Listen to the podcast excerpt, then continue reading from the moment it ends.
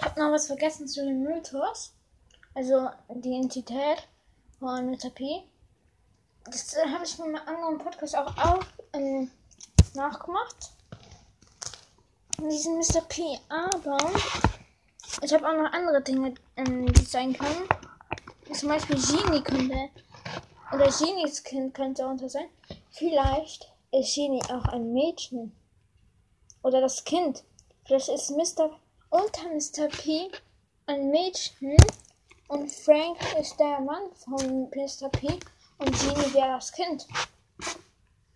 Das könnte doch sein. Oder Mr. P ist Genie. Und Genie ist Mr. P. Mr. P hat auch so Augenbrauen wie in der Bosskampfbot. Ich habe das von dieses mit dieser Augenbraue habe ich von einem Podcast nachgemacht. Aber der Rest nicht. Das war's.